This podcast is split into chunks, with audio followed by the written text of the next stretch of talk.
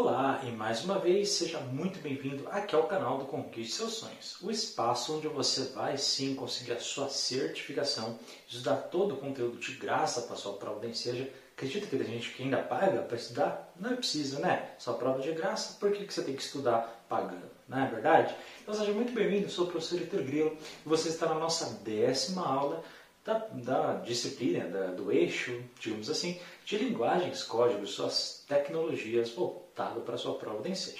Antes de começar, você já sabe, por favor, like, clica no sininho para ativar as notificações, se inscreva no canal caso não seja inscrito né? e compartilhe o link o máximo possível para outras pessoas também terem acesso a esse material. Tá? E não esquece de comentar aqui embaixo, dando a sua opinião, falando das suas dúvidas e se precisar, já sabe. Na descrição do vídeo tem meu WhatsApp pessoal, onde você pode tirar aí todas as dúvidas. Afinal, estou aqui para te ajudar. Então seja muito bem-vindo. Eu nem sei te falar o quão importante é essa aula, tá? Por quê? Eu tenho certeza que duas questões da sua prova de ensejo estão aqui na aula número 10. Tá? Tenho certeza. Por que então você sabe? Porque toda a prova da enseja caíram duas questões sobre essa matéria. Tá? De 2017 caíram duas, 18 duas, 19 duas, 20 barra 21 duas. Então você tem que saber esse conteúdo. É uma aula bem curta, uma aula bem simples, só que se você não souber, não adianta, você não acerta, tá?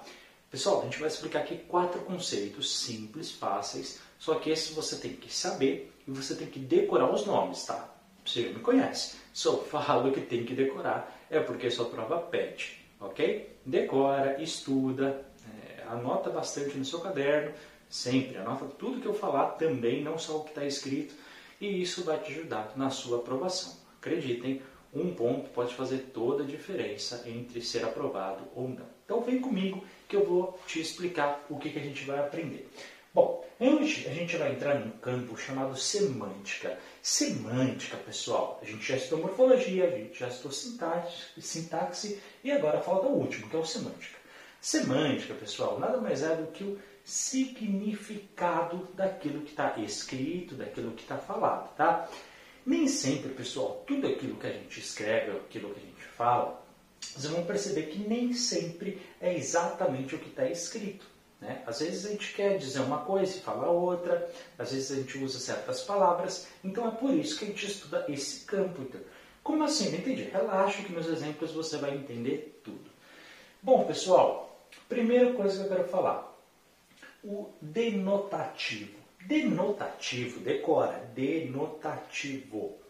É quando a gente fala ou quando a gente escreve algo que é exatamente aquilo que está, tá? Ou seja, o significado daquela frase é exatamente aquilo que está ali. Ah, não tem interpretação, não tem duplo sentido, não tem uma outra. Não, é exatamente o que está escrito. A gente chama o denotativo de sentido real. Apareceu uma vez na sua prova, e decora isso também, tá? O sentido de dicionário, ou seja, sentido real. Então, se aparecer sentido denotativo, você vai falar que é sentido real. Se na alternativa falar sentido real, você vai marcar que é denotativo. Pode cair um ou pode cair o outro, tá bom? Mas também pode cair, como já caiu uma vez, olha, descubra qual é o sentido de dicionário. Aí você vai lembrar. Sentido de dicionário é a mesma coisa de sentido real que a mesma coisa de sentido denotativo. Isso é a primeira coisa que você tem mesmo que saber, tá? Ok, vamos ver um exemplo para exemplificar? Se eu falo para você, rosa é uma flor, qual que é o significado dessa frase?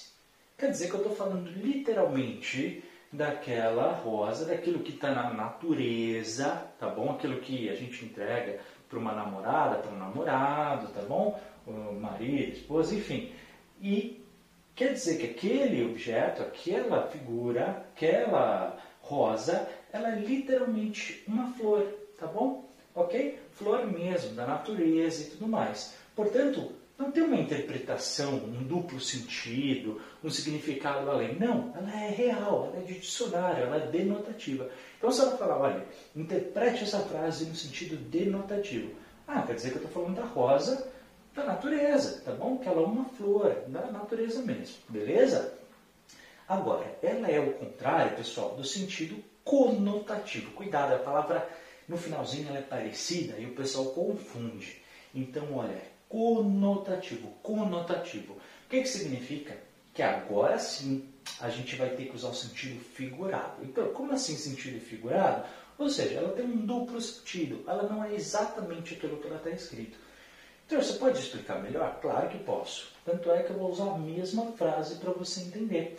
Quando digo que rosa é uma flor, pode aparecer na sua prova. Interprete no sentido conotativo. E aí você tem que achar a alternativa que vai explicar o sentido conotativo, ou seja, o sentido figurado, ou seja, o duplo sentido.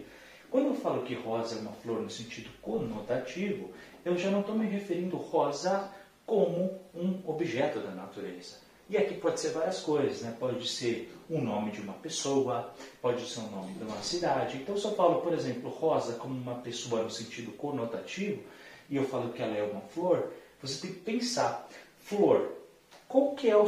Quando você pensa numa flor, o que, que você pensa?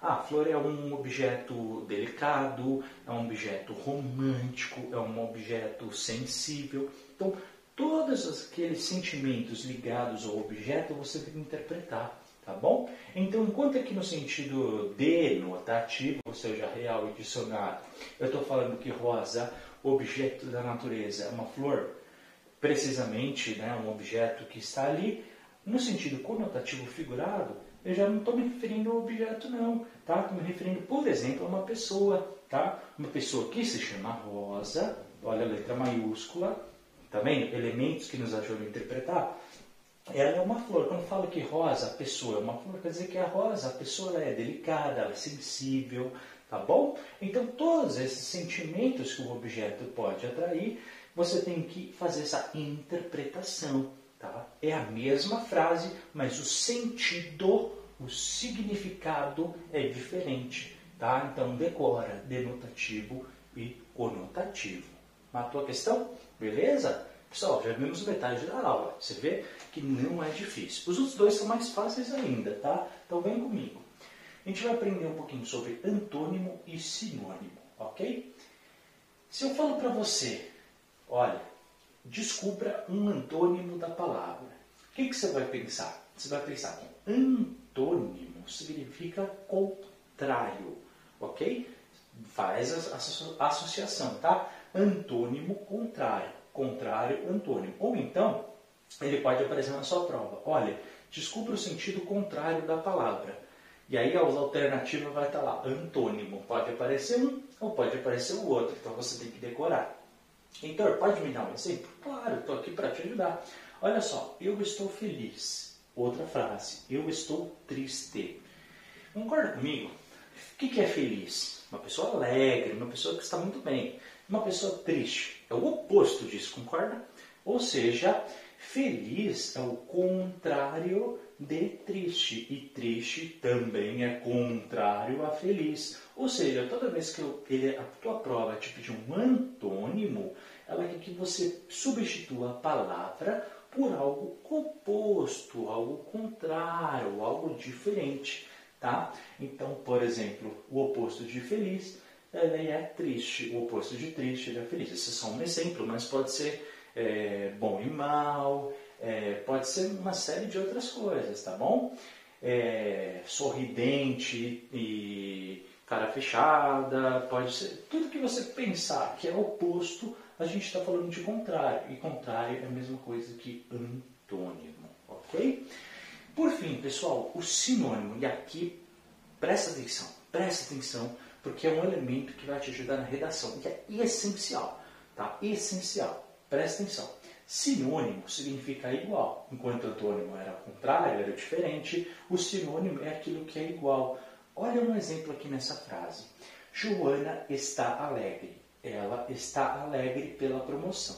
De repente você pode até falar, pô, Heitor, eu estou escrevendo aqui minha redação e tudo mais, eu lembro daquela aula de pronome, né? Você falou para não repetir Joana duas vezes, eu até substituí o Joana por ela, olha, consegui. Só que, por isso que é importante fazer rascunho na sua redação. Porque de repente você vai ler seu rascunho e você vai reparar uma coisa. Você usou a palavra alegre aqui e você usou a palavra alegre de novo. Lembra, a gente tem que evitar a repetição de palavras na redação. Então, nesse caso, Qual que é a regrinha? Qual que, que você tem que fazer? Você vai substituir a palavra repetida por um sinônimo, ou seja, a palavra mais parecida possível, ou seja, que é igual, mais parecido possível, que na verdade, no fundo, no fundo não existe palavra igual, igual, igual, né? senão não existiam duas palavras.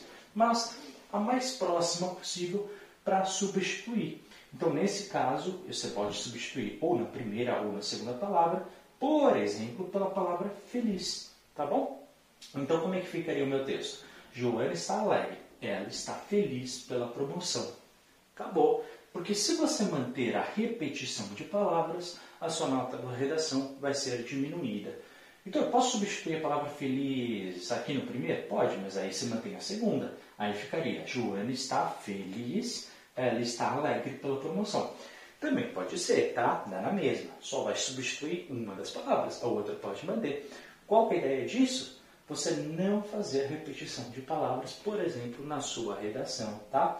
Ou seja, antônimo é, são palavras que têm sentido contrário, enquanto sinônimo são palavras que têm sentidos parecidos ou até mesmo iguais. Ok, pessoal? Então, essa é a diferença. Antônimo contrário, sinônimo igual. Enquanto isso, denotativo sentido real, conotativo sentido figurado. Viu? Não é difícil. Pessoal, esses quatro conceitos você tem que saber de semântica, tá? Então, se tiver com dificuldade, não conseguiu entender, assiste a aula novamente, tá bom? Manda mensagem para mim, pergunta, mas não avança para as outras aulas, não avança para as aulas de redação, por exemplo, sem ter entendido isso, tá? Porque lá eu vou falar sobre eles. Então você já tem que saber de cor e salteado, tranquilo? Muito obrigado por ter assistido esse vídeo, tá bom? A gente se vê daqui a pouco no nosso próximo. Por favor, não esquece do like, de clicar no sininho para ativar as notificações, se inscrever no canal, compartilhar o máximo possível e também de escrever aqui embaixo nos comentários a tua opinião, as tuas dúvidas. Não esquece, na descrição do vídeo a gente tem várias coisas bem legais aqui para vocês. Material gratuito, PDF, material para quem quiser adquirir também, tem uma série de informações, tem auxílio de redação, tem muita, muita coisa legal, NFT, então dá uma olhada lá que tenho certeza que vai te ajudar bastante, tá? Muito obrigado, a gente se vê daqui a pouco na nossa próxima aula. Um forte abraço, até a próxima, tchau!